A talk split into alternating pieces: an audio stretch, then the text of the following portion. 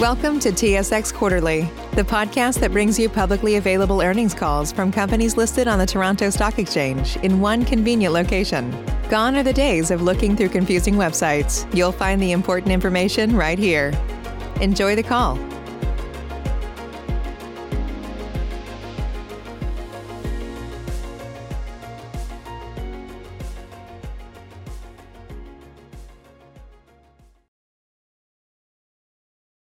Good day, everyone, and welcome to the Molson Coors Beverage Company second quarter 2020 earnings conference call.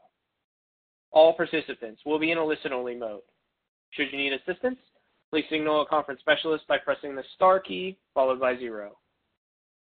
After today's presentation, there will be an opportunity to ask questions. To ask a question, you may press star and then one on your touch-tone telephone. To withdraw your questions, you may press star and two. Participants can find related slides on the investor relations page of the Molson Coors website. Our speakers today are Gavin Hattersley, President and Chief Executive Officer, and Tracey Joubert, Chief Financial Officer. Please also note today's event is being recorded. With that, I'll turn today's call over to Greg Tierney, Vice President of FP&A and Investor Relations. Please go ahead. Thank you, Jamie, and hello, everyone. Following prepared remarks uh, from Gavin and Tracey, we will take your questions. Please limit yourself to one question, and if you have more than one question, please ask your most pressing question first, and then re-enter the queue to follow up. To the extent you have technical questions on the quarter, we ask that you pick them up with me in the days and weeks uh, that follow. And today's discussion includes forward-looking statements within the meaning of applicable securities laws. Important factors that could cause actual results to differ materially from the expectations and projections contained in such statements are disclosed in the company's filings with the SEC. The company does not undertake to update forward-looking statements, whether as a result of new information, future events, or otherwise. GAAP reconciliations for any non-US GAAP measures are included in our news release or otherwise available on the company's website at www.molsoncoors.com. And also, unless otherwise indicated, all financial results the company discusses are versus the comparable prior year period and in US dollars. With that, over to you, Gavin. Thanks, Greg. Good morning, and thank you, everybody, for joining us today. We had a strong second quarter, as is evidenced by the results we released this morning, executing well against our two main objectives as the world continues to adjust to the ongoing coronavirus pandemic. But before we talk about our second quarter performance, I would like to address the challenge of systemic racism. Racism is not a new issue, and I'm not naive enough to believe that our business alone can solve a problem that has plagued the United States and many parts of the world for so long. I do believe we have the opportunity and the responsibility to try and be part of the solution. And That is why we've been unequivocal that we believe Black Lives Matter, and that's why we are backing up our words with action. We developed a new action plan designed to build a more inclusive culture and increase diversity within Molson Coors. Our intent is to conduct a culture assessment of our practices and policies to guide further future improvement across all of our business units, increase the representation of people of color in our U.S. operation by 25% by the end of 2023, across the country, among salaried employees, and also in leadership positions, improve our hiring practices and leadership development programs to bring in highly skilled, diverse talent, and develop our future leaders, and much more. We've already committed to donate $1.5 million to 23 local and national organizations dedicated to equality, empowerment, justice, and community building, engaging our own employee resource groups in the process of selecting which groups to support. This is only a start. It cannot be a moment in time that passes by, soon to be forgotten. We are committed to meaningful long-term change inside and outside our business. Our efforts to lead leave a positive imprint don't end there. Two weeks ago, we released our annual sustainability report, in which we announced progress against our 2025 sustainability goals. Highlights from the report include further reductions in emissions, the fact that more than 99% of our packaging is now considered reusable, recyclable, or compostable, and an increase in the number of our zero waste to landfill facilities. Addressing racism and protecting the environment are not societal issues to be addressed by someone else. It's on us to help build a better future, and doing so is good for our business and the communities in which we operate. The data is very clear. Fostering a more diverse and inclusive environment and exhibiting social responsibility increases employee engagement, which leads to more discretionary effort and stronger performance, which leads to better business outcomes. The actions we are taking will help our business compete and win in the future and build on the progress we are making today, as is evidenced by our strong second quarter results. Last quarter, we told you that our overarching focus as the whole world deals with the coronavirus pandemic was centered on two objectives: navigating the short term to protect our employees and to mitigate the short-term business challenges of the coronavirus, and secondly, positioning our business for long-term success. And that's just what we've done. Through sound management and incredible work by our teams, we had a strong second quarter executing well against these two objectives and beating expectations for both top and bottom-line performance in Q2. We did it while delivering an improved cash position and preserving the biggest firepower in our marketing budgets so they can be ramped up in the back half of the year when we expect they will be most effective. We have also benefited from the fact that our business is not as exposed to challenging markets as many of our competitors, such as the continued problems facing suppliers with much more sizable operations in places like South Africa and Mexico.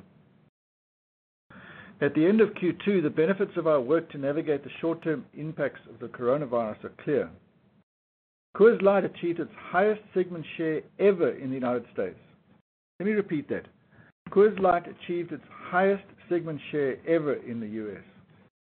Blue Moon LightSky became the top-selling new beer of 2020 per Nielsen, and it now ranks amongst the top three growth brands in the entire craft segment, also per Nielsen, behind Blue Moon Belgian White. Vizzy has already made a name for itself in the increasingly crowded U.S. hard seltzer market. Despite not launching nationally until April, it is already the number three seltzer in a number of markets and is beating Bud Light Seltzer in repeat purchase rates.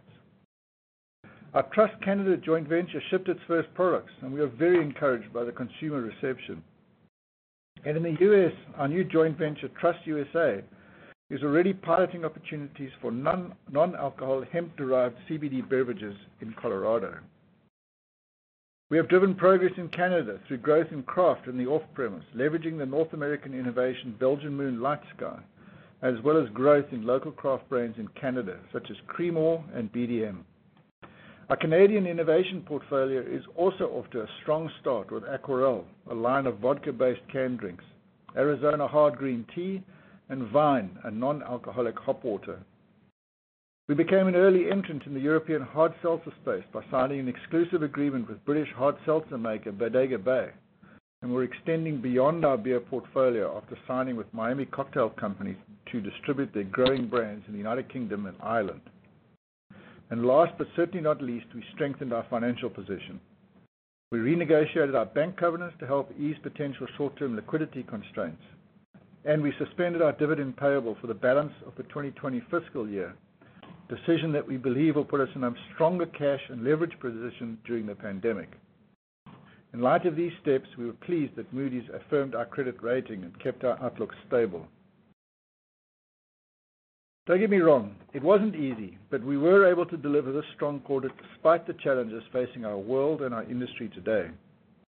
Tourism in Europe has dropped dramatically, and pubs in the U.K. were closed through the end of Q2 as a result of the pandemic. Some of our Latin American markets were shut down completely or partially for much of the quarter. And While a number of establishments were allowed to reopen, typically in phases, some of these were quickly closed down again in the United States. Consumer demand has shifted in ways no one could have foreseen six months ago. When bars and restaurants were shuttered in the early parts of Q2, demand for kegs in the U.S. went to zero, and conversely, demand for cans went through the roof. Every company that makes anything in a 12-ounce can has been challenged to some degree by the global can shortage. For example, Coke and Pepsi have acknowledged challenges, and Ball Corporation announced new plans to increase production capacity on cans. At Molson Coors, we have been producing and shipping canned beer at significantly higher rates than in recent years, though it hasn't been enough to meet the historically high orders we're seeing. To put a finer point on the level of demand we're seeing, we eclipsed July 4th week shipment days in the United States four times already this year. That's unheard of. You'll remember on our Q1 call, I said constraints on cans and paperboard would be a challenge this summer in North America. All along, we've been working with our distributors in North America to try to manage it. We've been getting as many cans as possible from our suppliers, who have been tremendous partners for us, and we've worked to source more cans from countries around the world. At this point, we remain tight on the Coors Light tall can, but are seeing the situation begin to improve with respect to 12-ounce industry standard cans. We are also making progress in securing more paperboard as our suppliers recently added to their production capacity, but they are still catching up on some SKUs. Despite all of these obstacles, we continue to navigate the coronavirus effectively today, while simultaneously working to position our business to succeed in the long term. There is no better example than our new investment, which is intended to quintuple our U.S. seltzer production capacity. Building on the strength of Vizzy's launch and the upcoming launch of Coors Seltzer, we announced a multimillion-dollar project at our Fort Worth, Texas brewery, which includes the installation of a new canning line completed earlier this year and a state-of-the-art filtration system expected to be finished later this fall. As I mentioned before, our brands will have additional marketing support in the months ahead. We preserved our marketing firepower for a time when we expected would have the most impact. Bars and restaurants are starting to come back, admittedly in fits and starts, and we expect to increase investment. We completed our acquisition of Atwater Brewing, a craft brewer that gives us a foothold in the eastern parts of the Midwest, and one that produces craft seltzers and beverages that extend beyond the beer aisle. We're excited about our new partner and their offerings. And speaking of partnerships, we recently announced we will be an official partner of the new Las Vegas Raiders football team with the official domestic beer, the official craft beer, and the official hard seltzer. One way that we continue to invest behind our brands, even in some challenging times. And for those of you that are excited that baseball season is underway, I'd remind you that with our new and extended partnerships, we entered the 2020 with partnerships with 50% of all MLB teams. We are pleased with how we have managed the short term and are confident in our plans to position the business for the long term. Even in the midst of such uncertainty brought on by the coronavirus pandemic, based on what we have seen and what we have done, we intend to maintain the strength of our iconic brands, grow our above-premium business, and expand beyond the beer aisle.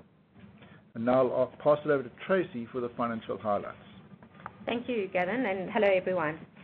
I will first cover the quarter on a consolidated and regional basis, then move to our outlook.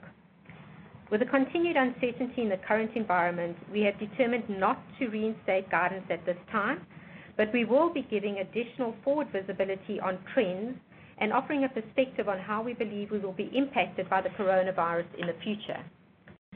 We do not expect to continue to give this visibility once conditions have stabilized or we resume guidance. So To recap this quarter, net sales revenue decreased 14.3% in constant currency, largely due to brand volume declines, principally in on-premise channels, which remained essentially closed during the quarter, along with the resulting negative mix implications across all major markets. Additionally, our under-shipment position in the U.S. continued during Q2, mostly due to the constrained supplies of 12-ounce cans, as well as paperboard that Gavin just mentioned. These impacts were partially offset by higher net pricing in the U.S. and Canada. Net sales per hectoliter on a brand volume basis increased 0.3% in constant currency, reflecting positive net pricing in U.S. and Canada, more than offsetting negative mix effects globally due to the various market dynamics and consumer shifts caused by the coronavirus. Specifically, the shutdown of the on-premise locations, as well as the timing of the gradual reopening of on-premise locations, had an adverse impact on geographic mix in Europe. And notably, as many of our higher-end products are skewed towards the on-premise, the closure of these establishments had an unfavorable impact on our brand and channel mix. Worldwide brand volume decreased 11.6%, while financial volume decreased 12.5%, reflecting unfavorable shipment timing in the U.S., and lower contract brewing volumes. Underlying COGS per hectoliter increased 0.4% on a constant currency basis, driven by volume deleverage, partially offset by cost savings and a favorable resolution of our property tax appeal for our Golden, Colorado brewery. Underlying MG&A decreased 30.8% on a constant currency basis, driven by the suspension of on-premise activations and elimination and reduction of spend in areas that have been significantly impacted by the coronavirus. For example, sports and live entertainment events. We also adjusted the timing of marketing investments behind brands and packs where we experienced supply constraints. In addition, our G&A spend was lower as we delivered against our cost savings and revitalization plans. As a result, underlying EBITDA increased 2.2% on a constant currency basis. Underlying free cash flow of $796.4 million for the six months ended June 30th, 2020, was $235.7 million favorable to prior year, driven by favorable working capital and lower cash paid for taxes, as well as lower cash paid for interest, partially offset by lower underlying EBITDA and higher cash paid for capital expenditures. Working capital and cash tax favorability was driven by the deferral of more than $500 million in tax payments from various government relief programs in some of our geographies in response to the coronavirus pandemic, of which a significant portion is expected to be paid in the second half of the year, with the remaining amount to be paid in 2021. In North America, net sales revenue decreased 7.9% in constant currency. This decline was driven by brand volume declines, unfavorable shipment timing in the U.S., and lower contract brewing volumes. North America brand volumes decreased 7.8% as the on-premise closures during the quarter more than offset the continued strength, particularly in the U.S., in the off-premise. In the U.S., brand volumes decreased 5.2% compared to domestic shipment declines of 6.5% in the quarter. Net sales per hectoliter on a brand volume basis increased 0.9% in constant currency, driven by favorable geographic mix, favorable package mix, and net pricing increases in the U.S. and Canada, partially offset by negative brand and channel mix attributed to the shift of volume from the on-premise to the off-premise. In the U.S., net sales per hectoliter on a brand volume basis increased 1%, driven by positive mix, with favorable package mix more than offsetting negative brand mix, in addition to the net pricing increases. In Canada, negative mix more than offset the net pricing increases, while in Latin America, net sales per hectoliter on a brand volume basis also declined. Underlying EBITDA increased 13.8% in constant currency as MG&A reductions more than offset the unfavorable impact to gross profit from lower volumes. The MG&A reduction was driven by cost mitigation actions taken, the shifting of certain marketing spend and reduced discretionary spending, limited new hiring, and travel restrictions. In addition, we continue to deliver cost savings related to the revitalization plan.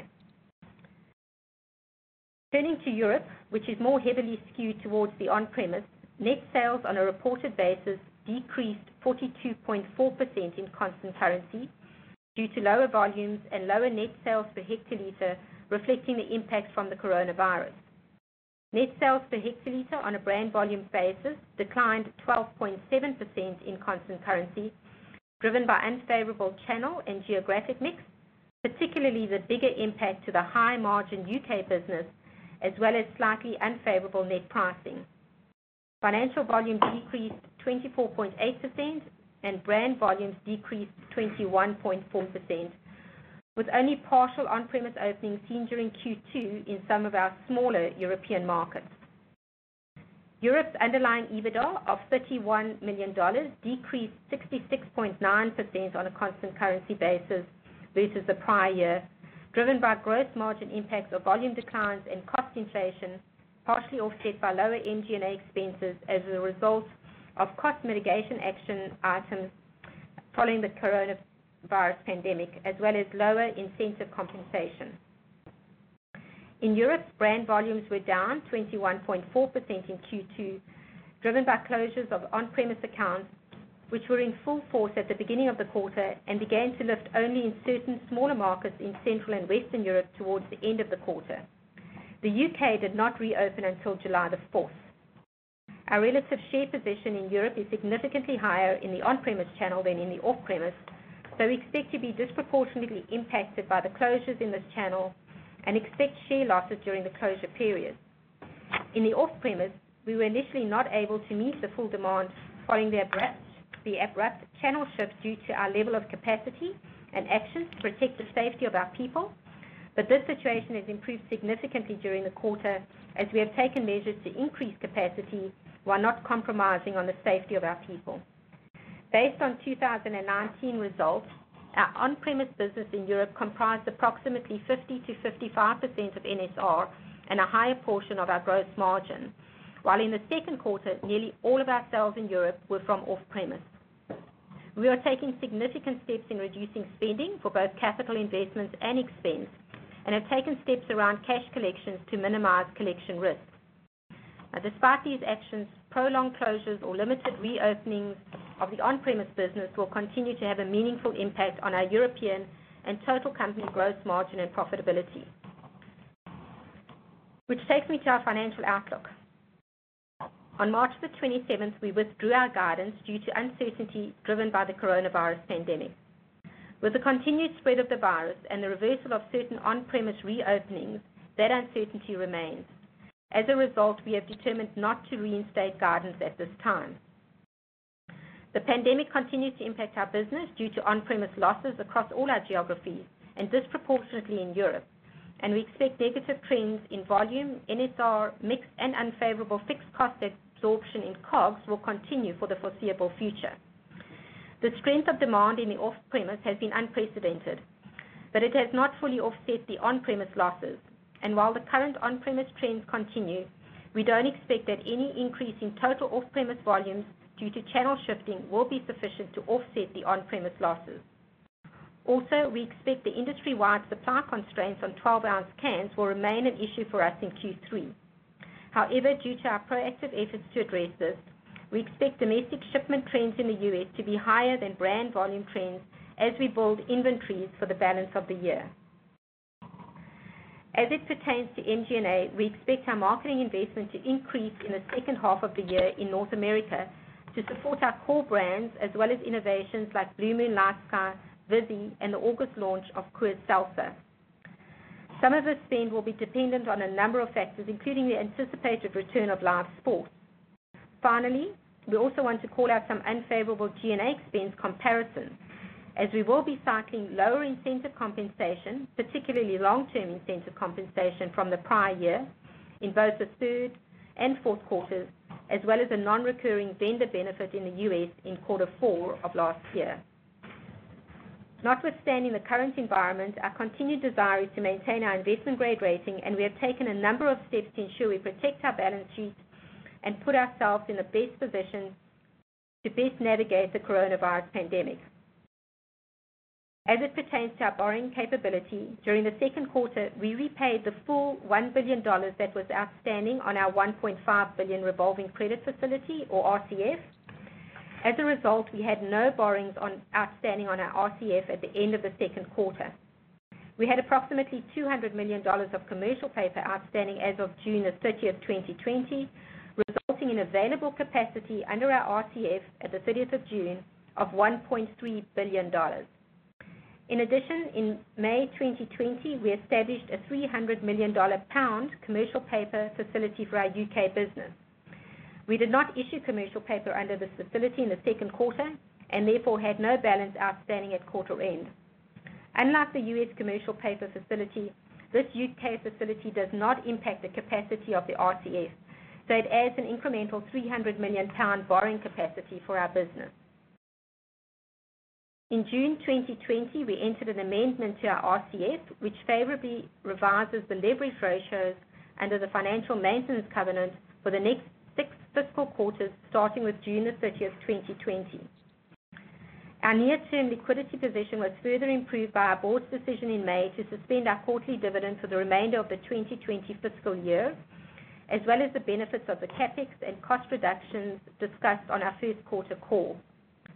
During the first quarter, we announced a reduction in 2020 planned capital expenditures by approximately $200 million, and this reduction remains on target without sacrificing our ability to invest in necessary safety and maintenance projects, as well as capital investments that deliver cost savings and high return growth initiatives, such as our significant investments behind hard seltzers in our Fort Worth brewery.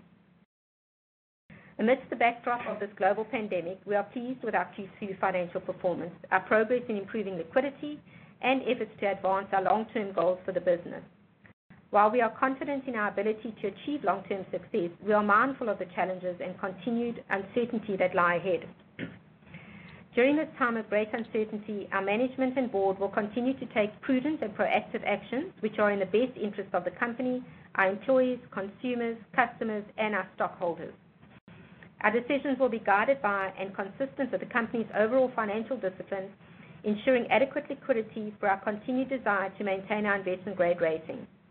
Our actions remain focused on doing what is best, not only in the near term, but positioning the business for medium and long-term success.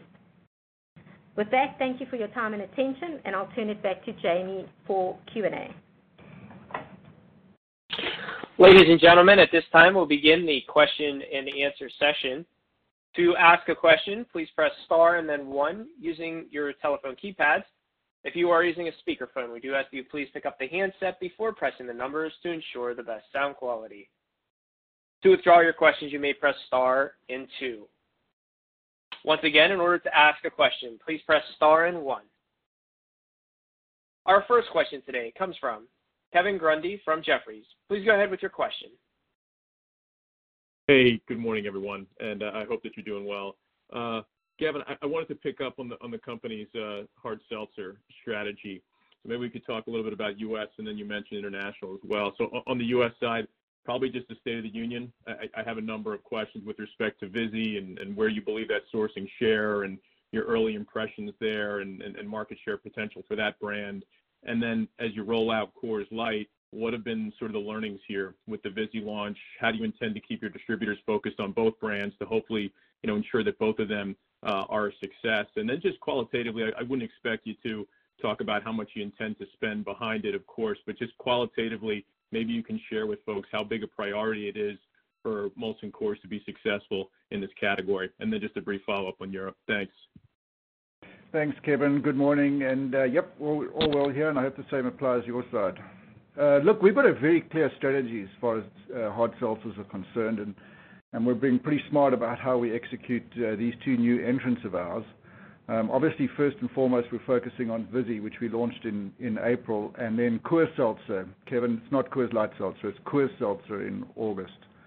I think it's clear that this hard seltzer segment is going to be a huge segment, um, and there's room for multiple brands and multiple solutions.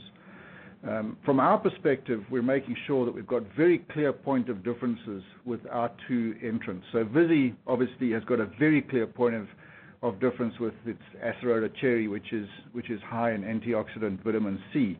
And uh, based on what we're seeing from consumers and the demand for this product, we're actually very confident that the proposition is is resonating well and will continue to resonate well. And to that end, we kicked off um, a TV and uh, video um, online uh, campaign this week. So, you know, the early signs very promising. Coors Seltzer comes um, in August. People are, in this um in this coronavirus pandemic, turning to known and trusted brands, and and the Coors brand best fit is is the best fit to play in this space based on our testing, particularly with its Rocky Mountain Uh, freshness and and and water heritage. And it's also got a clear point of difference, uh, Kevin. It's the first hard seltzer with a with a social mission. We're we're partnering partnering with Change the Course. And then on top of that, it is it is a great tasting product, just like Vizzy is. As far as sourcing is concerned, look, I mean, it's coming from everywhere, obviously. Um but the majority of seltzer hard seltzer sourcing is coming from outside of beer, which is which is very positive for uh, the beer category and beer segment. From within um the the beer category, we are seeing craft and flavored malt beverages as being as being big sources of um of that which is coming from from the beer category. From a shelf space point of view, it should be coming from from obviously underperforming items, which right now would include craft and certain slower-moving FMBs. It shouldn't be coming at the expense of the fast-moving economies and premium lights. As far as our spend is concerned, well, as Tracey said um, in her opening remarks, we are expecting to increase our marketing spend in the second half of the year versus uh, the second half of last year. And you can assume that a decent chunk of that will be going behind um, our Vizzy and Coors Seltzer launches. And then you said you had a follow-up on Europe? Yeah. Thanks, Gavin. You just mentioned that the company is pursuing the hard seltzer category in Europe as well. So White Claw has announced that they're investing in Western Europe. Uh, truly seems to be domestically focused. Just perhaps comment on the opportunity relative to the U.S. market and how big of an investment the company plans to make uh, behind the category there. Well, in Europe, we have recently signed a deal with um, uh, Miami Cocktails with Bodega Bay. It's the first, uh, one of the early entrants into the seltzer market there. Um, I'm going to keep a little bit close to my chest some of our other plans around seltzer because we haven't been public about them in Europe, uh, Kevin. But you can assume that uh, we will be showing up there beyond just um, Bodega Bay. Okay. Very good. Thank you, guys. Good luck. Thank you. Our next question comes from Laurent Grandet from Guggenheim. Please go ahead with your question. Hey, good morning, Gavin and Tracey. Two questions from me. Um, the first one uh, regarding the U.K. As the size of the U.K. on-premise recovery is significant for your top and bottom line, could you please give us um, how fast the reopening is happening? I know it has been reopening since uh, uh, July 4th. What's the typical right level of inventory in that channel? Thanks, Laurent. Um, as far as the on-premise in Europe is concerned, you can divide it up into Central Europe and Western Europe. Um, Central Europe opened up um started to open up in the second quarter, and uh, we quite quickly got above uh, the sort of 50% level of pubs and restaurants were opening. But obviously, they were at reduced capacity. Um, And we've seen that sort of level um, level out um in this in the sort of 70%-80% of pubs and restaurants um, opening. Volume impact is obviously greater than that because of the lower capacity and social distancing uh, processes and procedures that that they've got. Um, obviously, tourism has been very hard hit in Central Europe, uh, particularly in countries like we operate in, Czech Republic, uh, Croatia, um and so and so on. From a U.K. point of view, um, on-premise was pretty much nonexistent for most of the second quarter. Um, only started opening up on July the 4th um, weekend. And again, same scenario. We we have seen a decent proportion of on-premise outlets uh, reopen. But again, at lower capacities and lower uh, volume uh, levels. As far as inventory is concerned in both the U.K. and um and Central Europe, our on-premise supply for kegs um is is not an issue at this point in time. Our constraint is more in the off-premise, which has seen a similar surge as we've seen in the North American business. Thanks. Uh and my second question is really about the uh the U.S. and the economy and light beer segment. So as we're entering into a recession, Uh, we maybe could expect I mean a consumer, and actually some of your wholesalers are saying this, uh, that will trade down to a more affordable brand. So is it something that you can confirm, and do you have experience from past recession uh, that you could share with us? Laurent, we haven't actually seen that this time around yet. Certainly support for our premium lights above premium um seltzers has been strong, and we haven't seen a lot of trade down into the into the economy segment. Now, that might still come given some of the actions which which um national governments are taking in terms of support for the for unemployed folk. But we haven't seen that to to date. Um, in prior recessions, we've actually have seen ongoing um, support for for premium and above premium brands at the same time as some focus have traded down. So at this point in time, we're not seeing it. Okay. Thank you very much. Good day, guys. Thank you. Our next question comes from Lauren Lieberman from Barclays. Please go ahead with your question. Great. Thanks. Good morning. Um, The first thing I was just hoping to get some color on was the um the COGS per hectoliter in in the quarter and how to think about that going forward. I know, Tracey, you mentioned that you had a one-time benefit from a favorable settlement on a tax um situation. You know, by my math, that was you know, not quite half, but you know, a good portion of the upside to earnings in the quarter. And so as we think forward and think about you know, marketing going up to support the, all the innovation you're doing, I just wanted some perspective on how to think about COGS per hectoliter. Thanks. Hi, Lauren. So yeah. So um, as we said, our underlying COGS per hectoliter um, constant currency increased by 0.4%. Um, So, uh, we had volume deleverage, Um, which would account for around 250 basis points. Um, we also had the thank you pay, um, which we had a portion of that in the COGS line. Um and then offsetting that, the favorable uh, resolution to the property tax appeal was just under 100 basis points. And then obviously we had favorability coming from cost savings as well. So hopefully, um, that is that is um, helpful for you. Um, yeah. Just just, to note. Please. Uh, yeah, just to note, Lauren, that you know the 100 basis points for the property tax appeal is sitting in an unusual. Sorry, that is an unusual, and that's why we called it out. Okay.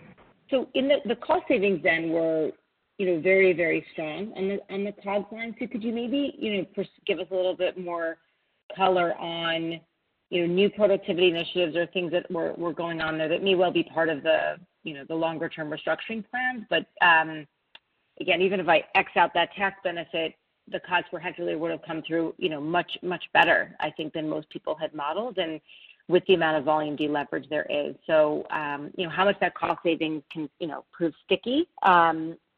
Because that would give a lot of support to the P&L and EBITDA growth looking ahead. Lauren, maybe I'll just give a couple of top lines and then Tracey can add color to it. But you know, we're very pleased with how our revitalization plan is going, notwithstanding the circumstances in which we're operating. Um, you know, I'm enormously proud of how all of our people actually, but you know, mostly the the supply chain and procurement um, operations are functioning during what is clearly a very very difficult time. Our our breweries are operating as efficiently as I can remember them, and I've been here for quite some time now. So, you know, that is is, is, is certainly helping uh, COGS. And, and our revitalization plan as far as uh, as cost goes is, is on track. Yes. I mean, we've you know, we've mentioned um, cost savings around the 600 million for, you know, over the next three years. And, and as Gavin said, we, we're well on track to um, hit the targets. Okay. That's great. And then if I could just ask a second question. I mean, clearly, like you said, you're making great progress with the transformation plan. We're seeing it in the COGS like we just talked about. But when we think about balance sheet, and I know that you guys have, you know, there's been quite a bit in the in the media around, you know, I quote, strategic review. There's been debates about about Europe.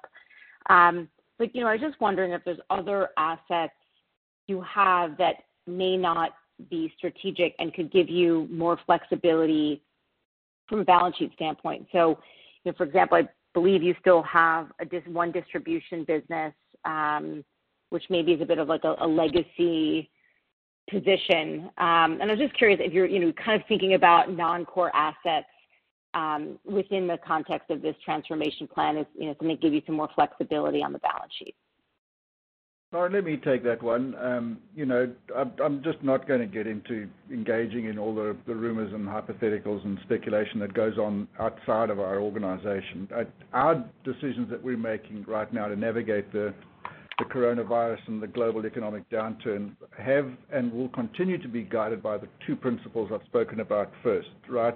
Putting our people first and mitigating the short-term business risks, And then Secondly, ensuring that the actions we take today during this pandemic uh, position our business to succeed in the in the long term. You know, As it regards our distribution company, we love our distribution company in um, in Denver. It gives gives great learnings for us uh, to help our sales folk and our operations folk uh, um, learn and be put in a better position to know what it's like on the other side of the um, desk, so to speak, and just, we believe, makes us significantly better partners to our other distributors around the country. Thanks a lot. I really appreciate it. Sure. And our next question comes from Andrea Teixeira from JPMorgan. Please go ahead with your question. Uh, thank you, and I hope all is well. Uh, my question is on the performance in the states or markets that you have been seeing a resurgence in cases, and are you seeing the same level of the off-premise uptick uh, versus what you saw in March and April? And just a clarification on a point that you made about marketing spending in the second half. Should we expect marketing to go back to the second half of 2019 levels, so in other words, flat year-over-year or even higher due to the launches, especially as the seltzer launch? Um and should we see part of the savings in the first half flow through? Uh or in other words, like um because does it make sense to increase promotions now that at-home consumption is so strong? Thank you. Thanks, Andrea. So I'll take your second question first. You know, At the beginning of the pandemic, we obviously took really quick action with our marketing spend in basically three ways. We right-sized our overall spend, we delayed some spending on new products, and we shifted media to consumer-relevant uh, channels with the consumer-relevant messaging. Um, we made sure that we prioritized our spend behind our big trusted uh, core brands like Blue Moon and Miller Lite and Coors Light. Uh, we did choose to delay some of the significant spend um, behind certain products uh, due to chains. Uh, you know, The chain resets were delayed, um, and you know, consumer behavior in stores just changed fundamentally. And we also shifted our media to channels like Twitch and YouTube and Reddit and Hulu, where, you know, where our consumers were migrating to. Um, in fact, we created a significant number of new programming at very short notice, like the Miller Lite virtual tip jar and the Coors Light America Could uh, Use a Beer campaign, which both of which connected extremely well with uh, with consumers. So our focus has been to maintain top of um, top of mind awareness for our for our big brands. As as far as the remainder of the year is concerned, um, as we discussed and Tracey said, we expect our marketing spend in the second half of this year to be higher than the second half of last year. So uh, to answer your question directly, we expect right now that the six months uh, remaining in this year will be higher than the second six months in uh, 2019. We're going to make sure we've got strong pressure behind uh, big trusted brands like Miller Lite and Coors Light, and we're going to drive trial and awareness behind our new innovations of Vizzy and Coors Seltzer and Blue Moon um, LightSky. But just as we've shown in Q2, we'll obviously monitor what's happening around us, and if things change, uh, we've shown that we can pivot our marketing um, as appropriate. As far as your first question is concerned, look, it's quite a tough question to answer. We haven't seen a huge spike like we saw in that one week in March. But certainly, the um, continued off-premise um, trends in some of the states where we've seen openings and then closings again of on-premise outlets have has continued. And just to clarify, this is super helpful, Gavin. Uh, just to clarify, when you say the second half, um, like the MG&A, as in total or just marketing will be up? Um, would you say that your cost savings that you just discussed uh, in the prior question will kind of fund this increase? Uh, or in other words, should we say margins will be under more pressure or actually not so much pressure in the second half? There's a couple of ways that I can answer that question. One is we're definitely going to, well, based on what we know now, we're going to increase our marketing spend in the second half. Our revitalization cost savings will continue to flow through. But as Tracey mentioned, there are some one-off items which were beneficial to us in the second half of of last year, which won't obviously be um, in in the second half of this year. We're not giving a specific um, um, guidance on that, but that's broadly how you should look at it. That's helpful. I'll pass it on. Thank you. Our next question comes from Vivien Azer from Cowen. Please go ahead with your question. Hi. Good morning. Thank you. Um, Gavin, I was hoping to follow up on a comment that you made um, earlier in regards to where you think um, hard seltzer shelf space should be coming from. Did I hear you correctly that you think craft should be a share donor? Uh, good morning, Vivien. Yes, craft should be uh, underperforming craft brands uh, should be a share donor. My comment really relates to the word underperforming, right? And there are a number of underperforming craft brands that exist out in various channels, and and um that should be a shared donor. The same would apply to slower-moving, underperforming flavored malt beverages. Okay. That makes sense. I'm curious, um, do you think that below premium should be a shared donor as well? Because it seems to be the the leading laggard, if you will, um, on a subcategory basis. Thanks. Well, not at the expense of faster-turning um, sub-premium economy brands, Vivien. And we've always said all segments matter, and they and they do. And you know, uh, to an earlier question, whilst we haven't seen an impact of trade down, um, you know, one can assume that that will happen if uh, consumer spending unemployment remains uh, fairly challenged um, into the back half of the of this year and into next. That's helpful. Thanks. If I can squeeze one more in. Um, on Vizzy, any insights in terms of your underlying consumer demographics? Because we're starting to get some of that detail from your peers. Thanks. Yeah, look, Vizzy is um, is is being um, well-received by all uh, consumer uh, demographics, but particularly by the uh, 21 to 29-year-old. Very helpful. Thank you so much. And our next question comes from Steve Powers from Deutsche Bank. Please go ahead with your question. Yeah, thanks. Hey, guys. Um so uh, you talked about this to a degree in the prepared remarks, but is there a way you could give us a little more color on the supply constraints that you're facing throughout the value chain as we stand here today? Maybe a bit more perspective on just how thin uh, channel inventories are as we enter August, and then ultimately, uh, your line of sight to being able to more fully catch up on that. Clearly, you want to ship above um above consumption in the back half, but I'm just trying to get a little bit more sense for where we are today and what the magnitude of that might be as we progress through the through the next couple of quarters. Yeah. Thanks, Steve. Good morning. Look, I mean as I said in my opening remarks, and as you referenced, right, we're producing and shipping canned beer at significantly higher rates than we have um in recent years. You know, the demand for 12-ounce cans is just unprecedented, and you know our competitors in the alcoholic and the non-alcoholic space are seeing it as as well. For us, this has been more pronounced for the 12-ounce tall slim can. And then also the strong success of Vizzy and Blue Moon LightSky. That has also added to the to the to the pressure. Um we've we've we've addressed this in a number of ways. One is we have suspended production of slower-moving products Uh, packaged in the 12-ounce can so that we can fulfill um, our faster-moving uh, packs. Um and we've had to adjust orders from wholesalers for some packages to balance supply levels across the across the country. We are seeing the situation begin to improve with respect to the 12-ounce industry standard uh, can. And so you know some of the slower-moving products, we'll start to turn those back on in the in the in the in the weeks ahead. But we do remain tight on the Coors Light 12-ounce tall can. Um, and That'll probably continue impacting us through summer. Um, it is, of course, dependent upon on-premise um, closures or reopenings. Um you know, we also did have some packaging supply constraints, specifically for paperboard, but our supplier is making uh, progress as far as that's concerned as well. So, you know, I think Tracey said in her opening remarks, I mean it is our intention to ship to consumption for the um, full year, and uh, yeah, I think that's about it. Okay. That's helpful.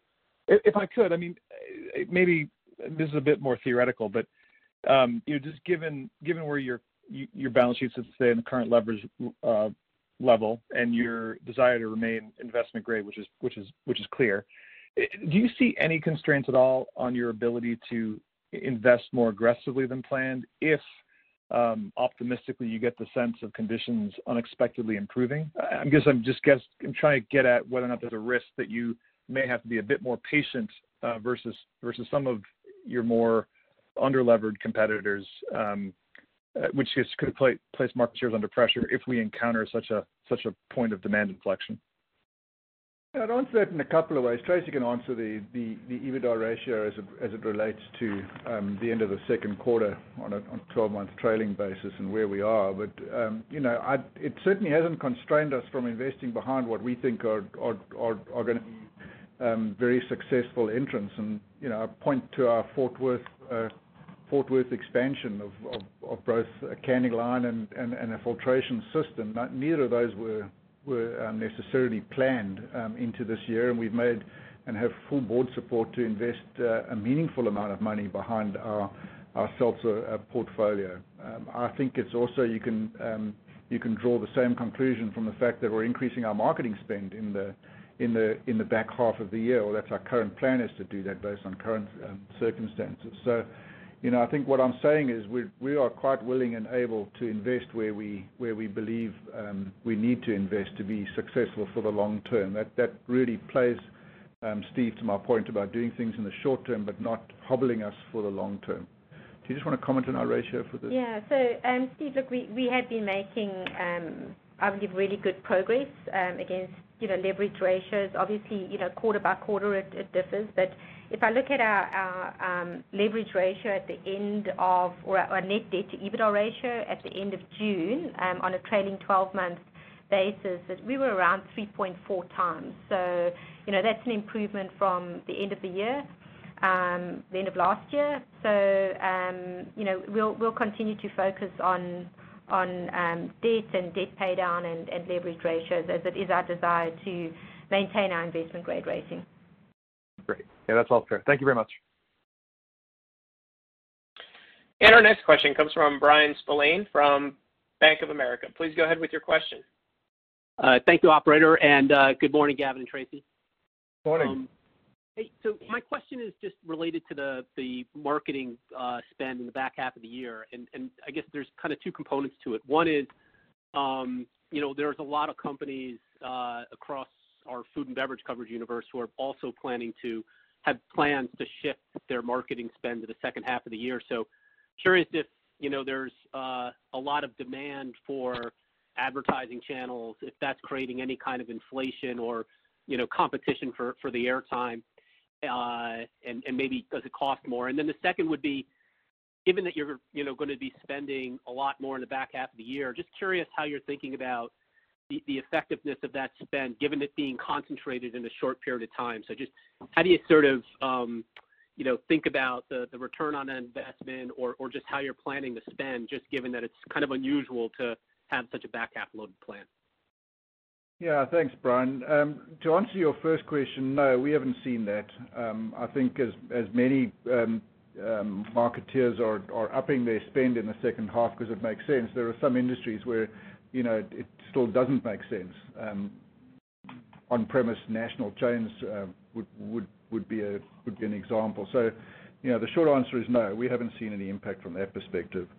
The second uh, part is the effectiveness of the spend. And actually, we we I saw some results um, either late last week or earlier this week that showed that the Uh, marketing effectiveness on some of our programs in the second quarter was as high as we've seen them in quite some time. And I'm referring to campaigns like the Miller Lite Virtual Tip Jar and the Coors Light America Could could could Use a Beer. So, you know, uh our our marketing um, effectiveness and return on investment is actually getting better, um, not worse, and I would expect that to be the case in the in the in the second half, given the uh, programs uh, that we've got coming. Thanks. If I could just follow up on one more.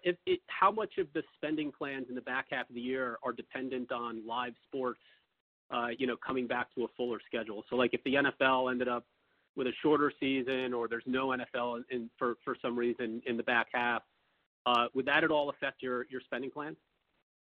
Yeah, it would. I mean it would probably um, affect how much we spend, but it would also affect where we would spend. So, you know, our marketing team um, have been very nimble in the second quarter, adjusting on the fly, so to speak, given that we weren't expecting a pandemic, and shifting our our spend into places where our consumers are. So right now, we're obviously expecting um you know a full NFL season, and we've got Major League Baseball underway and hockey starting and the NBA starting. But, you know, that that should change. I've got I've got um based on what they did in the second quarter, I've got absolute confidence that we will be able to be nimble in the third, and we would adjust our spend dependent on whether it was effective or not. Great. Thanks, Gavin. And our next question comes from Rob Ottenstein from Evercore. Please go ahead with your question. Great. Thank you very much. I just want to kind of go back to a couple of uh, uh, big topics, uh, the can situation and hard seltzer. So on on the can side, have you quantified or ballparked what you think uh, your lost sales were in in the quarter due to out of stocks? Uh, and maybe remind us what percentage of your business uh, last year was in cans and and what percentage it is this year. And I'm assuming that it's that you know, movement to cans uh that's that's driving a positive mix. Thanks, Robert. Um, Look, I mean, from a from a um a lost sales point of view, no, I'm not to quantify that. I mean, obviously, we have lost some sales. There's two methods of determining out of stocks, right? It's out of stocks at our wholesaler, and it's out of stock on the shelf. And obviously, the the former tends to be higher than the latter because of just the way the whole system works. So um I'm I'm quite sure um that we have lost some um, retail sales, but um, consumers have been shifting between uh, package types when their uh, preferred package type is not um, available. Uh, I'd also point to that we are shipping more canned beer than we have in many, many years, Robert. As far as the mix is concerned, look, I think I can refer you to historic numbers um in our 10-K um as as far as the can and bottle and keg split is concerned. I'm I'm not going to get into that now. Um I I just feel it's a little competitively sensitive right now. But you can assume that kegs in Europe were pretty low in the second quarter and came off a lot in the in the North American business, and and and bottles for the same reason would have come off because there's a strong on-premise component to that as well. But it's safe to say that our you know I top 10 fastest-growing SKUs at the moment are cans. You know just in terms of dealing with the can situation, how much price increase do you think uh, you're going to have to see in the second half of the year or into next year, uh, given the extreme shortage on cans? Yeah. Uh, Robert, you know we don't talk about you know, pricing um, as it relates to the out years. Um, I would say to you, though, that our partners have been um, tremendous uh, partners with us from a supply point of view. And you know, whilst there obviously is an uptick in input cost to source cans from South America or from Africa or from the Middle East, you know, the aluminum price has also been a bit of an offset to that. Our partners have been superb from this perspective. Great. Great. And then just one follow-up on Coors Seltzer. Uh you know, tough tough time of the year uh, to bring in a new product. Um, can you talk about where retailers are in terms of their shelf sets? Um, getting a lot of mixed messages uh, on that front. Some some uh, suppliers saying it's just not even going to happen this year. Others say they expect something in the fall. So I'd love to hear from you on that. And then you know, based on that around that, um, what what is your sense of the kind of shelf space commitments uh, that you're you're hearing from your your top retail partners? Yeah. It's not the easiest time to launch a new innovation, Robert, you're right. But Blue Moon LightSky and Vizzy are off to um off to very strong starts notwithstanding that. The reaction that we've received from our retailers, particularly the chain customers for Coors Seltzer, is very strong. I'm very pleased with the chain placements that we've um that we've received. Um, if the initial orders from our distributor are any indication of success, then we're going to get off to a very strong start. Terrific. Thank you very much. And our next question comes from Bonnie Herzog from Goldman Sachs. Please go ahead with your question. All right. Thank you. Good morning, everyone. Um, I did actually want to circle back on your marketing spend, but you know, just ask a few questions, but maybe asked a little differently. You know, First, you pulled back a lot in the quarter. So I guess I wanted to understand from you if you see a potential risk you know, of a disproportionate negative impact on your top line in Q3 or maybe even Q4, since typically there is a lag effect on spending. I guess, you know, you guys seeing any signs of this so far? You know, maybe some color on your trends in July would be helpful to hear. Thanks, Bonnie. Look, remember the MG&A cut is both North America and Europe. Um and um so we have pulled back. The team in Europe have done a tremendous job prioritizing spend and pulling back spend based on the fact that we do over-index to the on-premise in Europe, and obviously it was nonexistent um in the U.K. For for three months of the of the year. As far as um, hurting uh, our brands, um, no. In fact, I have the opposite data, as I think I said in response to an earlier question, that the marketing effectiveness uh, behind um, our core brands in North America has actually been has actually been uh very positive.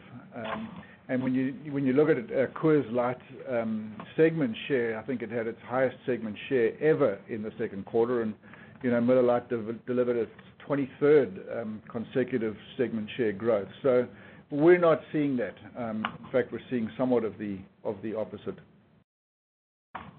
Gavin, can you share how your trends have been in July, just to give you give us a sense of how the business has been trending as maybe we're seeing some openings in the last few weeks, granted things are shutting down again. So just curious to hear how your business has been performing.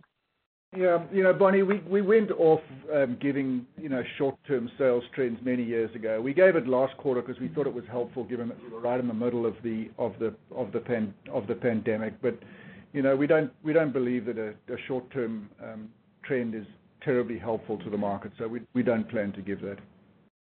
Okay. And Just one final quick question, if I if I may, kind of circling back on sort of the can shortage you know, situation. I'm just curious because you know, you have a joint venture with Ball Corp, so it'd be helpful if you maybe could give us a little more color on that relationship and you know, if in fact you know, it might be giving you a bit of an advantage during this difficult period for the entire industry, because obviously it's a an industry-wide issue. So I'm just wondering you know, how that may or may not help you, just given, you again, your relationship with Ball Corp. Thanks.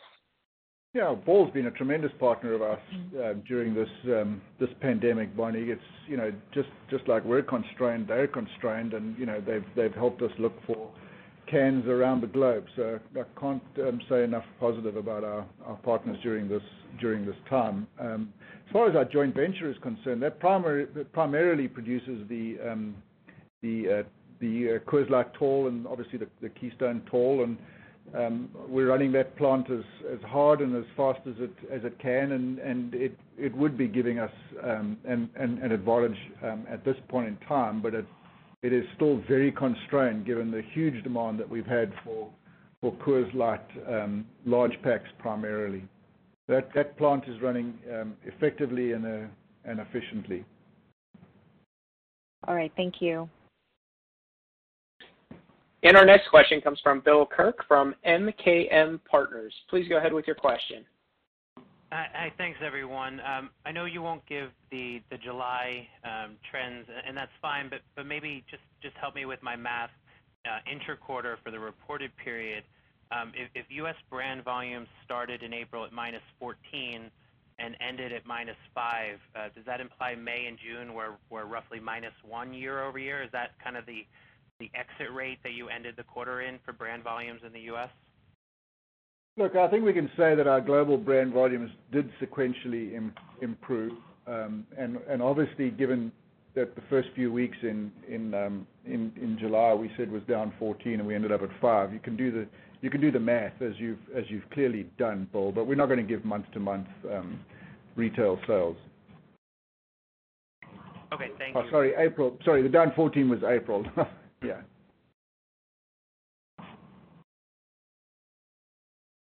And ladies and gentlemen, with that, we'll conclude today's question and answer session. I'd like to turn the conference call back over to management for any closing remarks. Sure. Thank you, everybody. Um, again, thanks for joining us today. Just uh, wanted to, to, remind everyone and uh, point folks that our 10-K has been filed and has all of the details on our segment reporting, as well as both U.S. GAAP and non-GAAP measures. And then uh, again, please, um, you know, looking forward to reaching out to all of you. Please do not hesitate to reach out to me. This is Greg Tierney again. If you have any questions, look forward to speaking to you soon. Thanks much. Ladies and gentlemen, with that, we'll conclude today's conference call. We do thank you for attending. You may now disconnect your lines.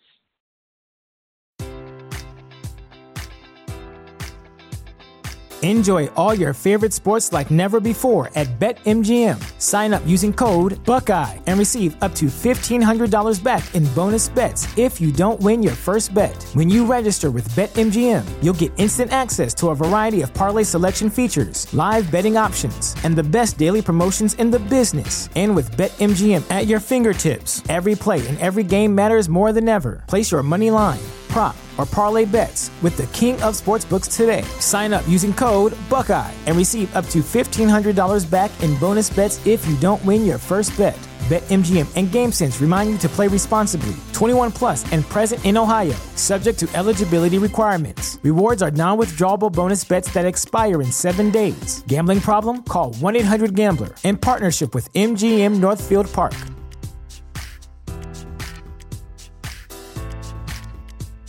Sick of being upsold at gyms?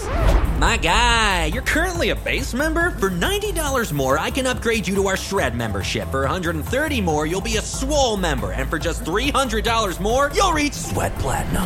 At Planet Fitness, you'll get energy without the upsell. Never pushy, always free fitness training and equipment for every workout. It's fitness that fits your budget. Join Planet Fitness for just $1 down and $10 a month. Cancel anytime. Deal ends Friday, May 10th. See Home Club for details.